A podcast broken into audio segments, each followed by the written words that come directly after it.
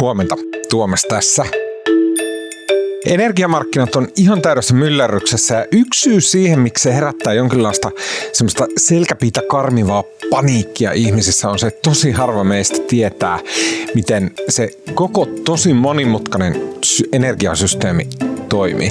Mutta onneksi mun työkaveri Anni Lassila on seurannut energiamarkkinoita vuosia, joten mä pyysin Annia selittää mulle ihan alusta alkaen sen, kuka Suomessa oikein tekee energiaa, kuka tekee sitä sähköä ja miksi saksalaisten maakaasuongelmat johtaa siihen, että Suomessa tehdyn sähkön hinta nousee. Ja sitten, että mihin lopulta tämä kaikki voi johtaa. Tänään on keskiviikko 7. päivä syyskuuta ja tämä on HS Vision podcast.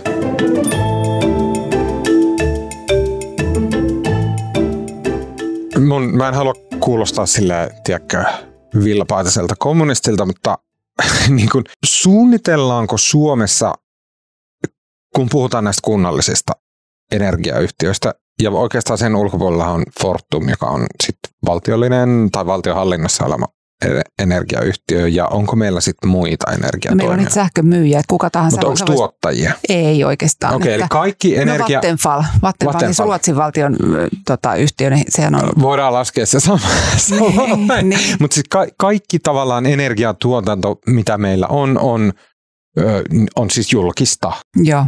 Mitotetaanko se tai onko se vuosikymmenien saatossa mitotettu sillä tavalla, ja tämä on nyt se tavallaan, mikä kuulostaa kommunismilta, mm-hmm. niin mitotetaanko se silleen, että seinäjokelaisten rahoittama ja itselleen maksama energiayhtiö on mitotettu sillä tavalla, että se on sen kokoinen, että se tuottaa seinäjokelaisille energiaa. Siis aikanaan se on tietysti mennyt näin. Ja niin kuin se on ollut se ajatus ja me niin kuin on painotettu sitä kansallista omavaraisuutta ja tämän tyyppisiä asioita. Sen jälkeen, toki meillä oli ollut siirtoyhteyksiä ennenkin naapurimaihin, mutta silloin niin kuin yhdistettiin Pohjoismaiden, siis Suomen, Ruotsin, Norjan, Tanskakin taisi olla mukana, markkinat ja tota, sen jälkeen ö, norjalaisessa sähköpörssi Nordpoolissa ruvettiin käymään kauppaa niin kuin Pohjoismaiden sähköllä. Ja siis se ei ole todellakaan yksinomaan huono juttu. Mä juttelin just tuossa pari viikkoa sitten yhden asiantuntijan kanssa, joka sanoi, että, että suomalaiset on itse säästänyt niin kuin 30 prosenttia sähkön hinnassa sen takia, että me käydään sitä niin kuin Nord Pool-kauppaa, koska me saadaan tosi paljon Norjasta erittäin halpaa vesisähköä. Ja tota, mutta se on johtanut siihen, että tämä halpa vesisähkö on ikään kuin ajanut pois markkinoilta Suomesta voimaloita, joilla me aikaisemmin tuotettiin. Ne on pääasiassa kivihiilivoimaloita. Eli siis, tai turvevoimaloita, eli siis sellaisia, jotka tuottaa tosi paljon hiilidioksidipäästöjä. Ja nyt etenkin niin kuin viime vuosina, kun päästöoikeuden hinta täällä EUn päästökaupassa on noussut, niin nämä kivihiilivoimalat joutuu ja, ja turvevoimalat, ne joutuu ostamaan jokaiselle päästämälle hiilidioksiditonnille päästöoikeuden.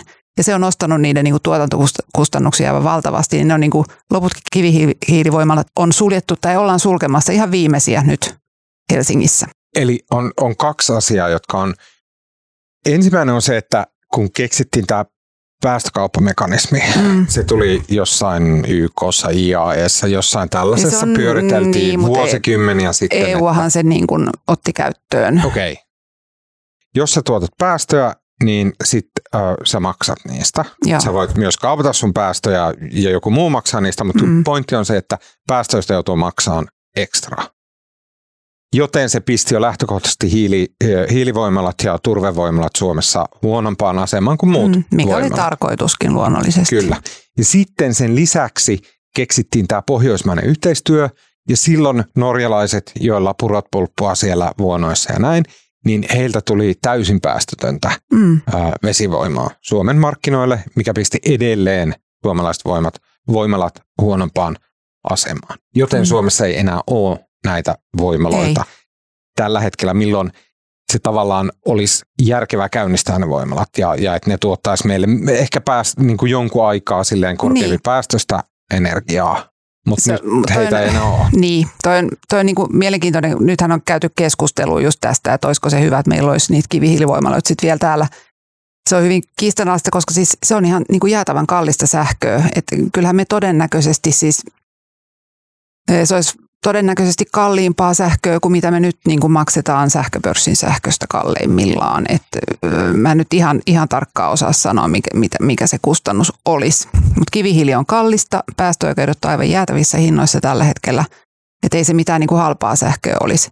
Ja siis eihän Suomi niin kuin tällä hetkellä kärsi sähköpulasta. Hinnat on korkeita tämän niin kuin Euroopan tilanteen takia, mutta kyllähän me saadaan Pohjois-Norjasta sähköä. Mm. Tai se tulee Ruotsin kautta käytännössä. Ja nyt meidän tilanne on se, että tämä Olkiluodon kolmas ydinreaktori ei ole vielä täydessä käynnissä. Ne on nyt saanut sormet ristiin. Käytettyä sitä koekäytössä muutaman päivän ainakin ilman häiriöitä. Mutta tota, se, se niin kuin toivottavasti odotetaan ja näin on luvattu, että se olisi käytössä joulukuussa. Ja, ja tällä hetkellä meillä on vielä syyskuun näin, meillä on myös Lovisan ydinvoimalan toinen reaktori huollossa ja normaalissa vuosihuollossa. Kun sekin tulee markkinoille – tai tota, verkkoon se tuotanto, niin tilanne on jo huomattavasti parempi. Mm. Sitten meillä talvella käynnistyy kaukolämpövoimalat, me saadaan sieltä sähköä. Et siis meillä voi tulla tilanne, että meillä loppuu sähköä, tuotikapasiteetti ei riitä, mutta se ei itse asiassa ole edes kauhean todennäköistä. Kyllä. Okei, okay, okei, okay. mutta nyt, nyt niin kuin, tämä on tosi monimutkainen asia, semmoinen elämälle vieras koska normaali ihmiselle sähkö tulee seinästä ja mm. siinä ei ole mitään, niin kuin, se on vaikea hahmottaa, että siinä taustalla on, sille, on tämmöinen markkina, joka pyörii Oslossa olevalla tietokoneella ja sitten sinne myydään sähköä ja sitten sieltä ostetaan sähköä ja näin päin pois. mutta kyllä, että Suomessa itse asiassa on sähköä, Norjasta tulee sähköä niin kuin ennenkin, mm. suomalaiset itse tuottaa sähköä, kohta meillä on periaate kaksi ydinvoimalaa, jotka tuottaa enemmän sähköä ja, ja näin päin pois. Eli sähköä on. Mutta me joudutaan maksamaan siitä hillitön hinta, ja se ei johdu Suomesta, se ei johdu Norjasta, se ei johdu Ruotsista, vaan se johtuu Venäjästä. Venäjästä. Just niin. Mutta selitä mulle tämä linkki, että miten me, jolla mm. me ollaan niin, tämä studiokin säkenöi sähköä, ja, ja niin kuin sitä löytyy, mutta silti se Venäjän vaikutus nostaa meidän sähkön mm. Siis tämä alkoi jo viime syksynä. Silloin kukaan ei tajunnut, mistä on kyse. Venäjä alkoi leikata maakaasutoimituksia Saksaan. Ja tota, ne selitti, keksi kaikenlaisia tekosyitä, että on teknistä ongelmaa ja muuta. Jostain syystä ne alkoi toimittaa vähemmän maakaasua Saksaan kuin oli sovittu. Ja se näkyy välittömästi sähkön hinnassa itse asiassa Suomessakin. Ne Viime syksynä paljon, paljon, paljon ennen paljon ennen sodankäyntiä, kyllä. Ö, kun ö, maakaasun toimitukset Saksaan pieneni, sen hinta alkoi nousta. Maakaasufuturin, eli siis johdannaisten hinnat alkoi nousta. Ja se, se teki tota, sähköntuotannosta Saksassa paljon kalliimpaa. Ja kun sähköhinta kallistui siellä, niin sitten katsoi, että no niin, tuolta Suomessa saisi ostettua noin, pal- noin paljon halvempaa sähköä tai Norjasta saisi ostettua noin paljon halvempaa sähköä, jolloin se niin kuin sähköpörssi, siis Saksa kuuluu nykyään tähän samaan Nordpool sähköpörssiin, niin ne alkoi niin kuin ostamaan enemmän ja enemmän kaasu, anteeksi, sähköä täältä Pohjoismaista, joka nosti sähköhintaa täällä. Silloin se oli vielä maltillista. Ja maakaasuhintakin nousi vasta maltillisesti. Ja kukaan ei niin kuin halunnut tunnustaa, että kyse on jostain valmistelusta, vaikka samaan aikaan Venäjä alkoi kasata joukkoja Ukrainan rajalle. Mm. Sitten tietysti helmikuussa on se niin kuin helmikuun 24. päivä, niin kaikki tajus, mistä on kyse. Niin kuin mehän nähtiin koronakriisin, tai oikeastaan niin kuin maahanmuuttokriisin aikaan 2015 ja sitten korona, koronakriisin aikaan myöhemmin, tässä pari vuotta sitten, että Euroopan rajathan oli niin kuin auki just tasan tarkkaan niin kauan, kunnes ne suljettiin – Eli siis kaikkia sopimuksia voidaan rikkoa. Me voitaisiin ihan hyvin todeta täällä, niin kuin, että sori Saksa, hei tämä on teidän ongelma tämä, niin kuin, tämä maakaasu ja tämä sähkö. Meillä on ihan riittävästi kaikkea täällä, me ei käytetä kaasua juurikaan ja, ja tota, meillä on riittävästi sähköä, niin pitäkää tunkkinne ja laitetaan piuhat kiinni. Ja siis Norjahan on itse asiassa, niin kuin siellä keskustellaan tästä. Kukaan ei tiedä vielä, onko se menossa läpi, että sieltä, sieltä menee nimittäin isot siirtokaapelit sekä Britanniaan että Saksaan. Hmm ja, tota, ja, ja muistaakseni Hollantiin myös, mutta siis käytännössä niin kuin Euroopan markkinoille. Ja, ja se on nostanut Etelä-Norjassa erityisesti sähköhintaa tosi rajusti ja siellä on vielä ollut kuiva kesä. Jopa Bergen, joka on siis niin kuin maailman suurin sateisin kaupunki tai ainakin Pohjois-Euroopan sateisin kaupunki, niin sielläkin on ollut kuivaa. Etelä-Norjan vesivarastot on tosi alhaalla ja tota, norjalaiset on huolestuneita siitä, että siellä ei niin kuin sähkö riitä. Siis tämä on, tämä on niin kuin keskustelu, joka voi toteutua. Siis Suomessa ensin pelästyttiin tässä Norjan hankkeesta, että tarkoittaako se sitä, että Norjasta ei voi tuoda sähköä Suomeen, koska se olisi katastrofi meille. Mutta tota, se ei tarkoita sitä. Norjan valtiovarainministeri kävi Suomessa ja sanoi, että näin se ei ole. Et kun me tuodaan sitä sähköisiä Pohjois-Norjasta, niin Etelä-Norja ei hyödy mitään siitä, jos se tuonti lopetettaisiin, vaan päinvastoin. Suomi saa kyllä sähköä Norjasta jatkossakin. Mä en halua kuulostaa myöskään naivilta, mutta toi tuntuu sinänsä, että okei, että jos sähkö meinaa loppua tai että, että se maksaa niin käsittämättömiä hintoja, että tavalliset ihmiset ei ilman henkilökohtaista konkurssia pysty sitä ostamaan, niin sitten varmaan jo valtioilla on velvollisuus huolehtia kansalaisista ja oma, oman maansa pärjäämisestä. Mutta sitten toisaalta heti tulee mieleen, että siinä on jotain tosi myrkyllistä meille eurooppalaisille, mm-hmm. jos me ei, ei pysytä samassa veneessä, kun jotenkin nyt eletään aikaa, jolloin on päivän selvää, miten olennaista meidän turvallisuuden kannalta on se, että me pysytään samassa mm-hmm. veneessä.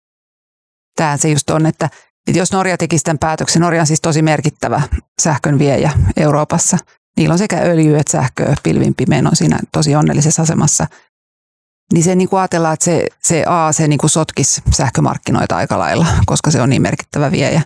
Ja sitten toinen kysymys on tosiaan tämä, että mitä sitten? Onko seuraava niin kuin askel se, että kaikki muutkin laittaa rajat kiinni? Ja se olisi kyllä tosi iso ongelma sitten Euroopassa, että siellä on – siellä on maita, jotka on riippuvaisia energian tuonnista ihan toisella tavalla kuin toiset. Niin kuin, tavallaan tässä on ollut sellainen niin kuin kansainvälinen työjako niin kuin ylipäätäänkin, että jotkut tekee, jotkut ostaa.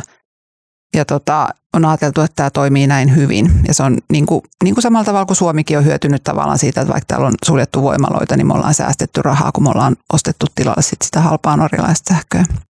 Et se ei todellakaan ole ongelmatonta, mutta mä pelkään pahoin, että siis Venäjähän niin kuin nimenomaan toivoo sitä, että tämä kaikki, tämä hirveä energiakaos kylvää eri puraa Euroopassa ja, tota, ja johtaa pahimmillaan niin kuin levottomuuksiin, poliittiseen, poliittiseen epävakauteen. Niin se on ihan mahdollista, että näin käy. Kiitos Anni. Lyhyt ilmoitus. HS Visio on talouteen, politiikkaan ja teknologiaan keskittyvä sivusto, jonka jutut ilmestyy osana Helsingin Sanomien tilausta. Ne löytyy Hesarin sovelluksesta ja osoitteesta hs.fi. Jos sulla ei ole vielä HSn tilausta, niin sä voit kokeilla sitä kaksi viikkoa ilmaiseksi osoitteesta hs.fi kautta parempaa kuunneltavaa.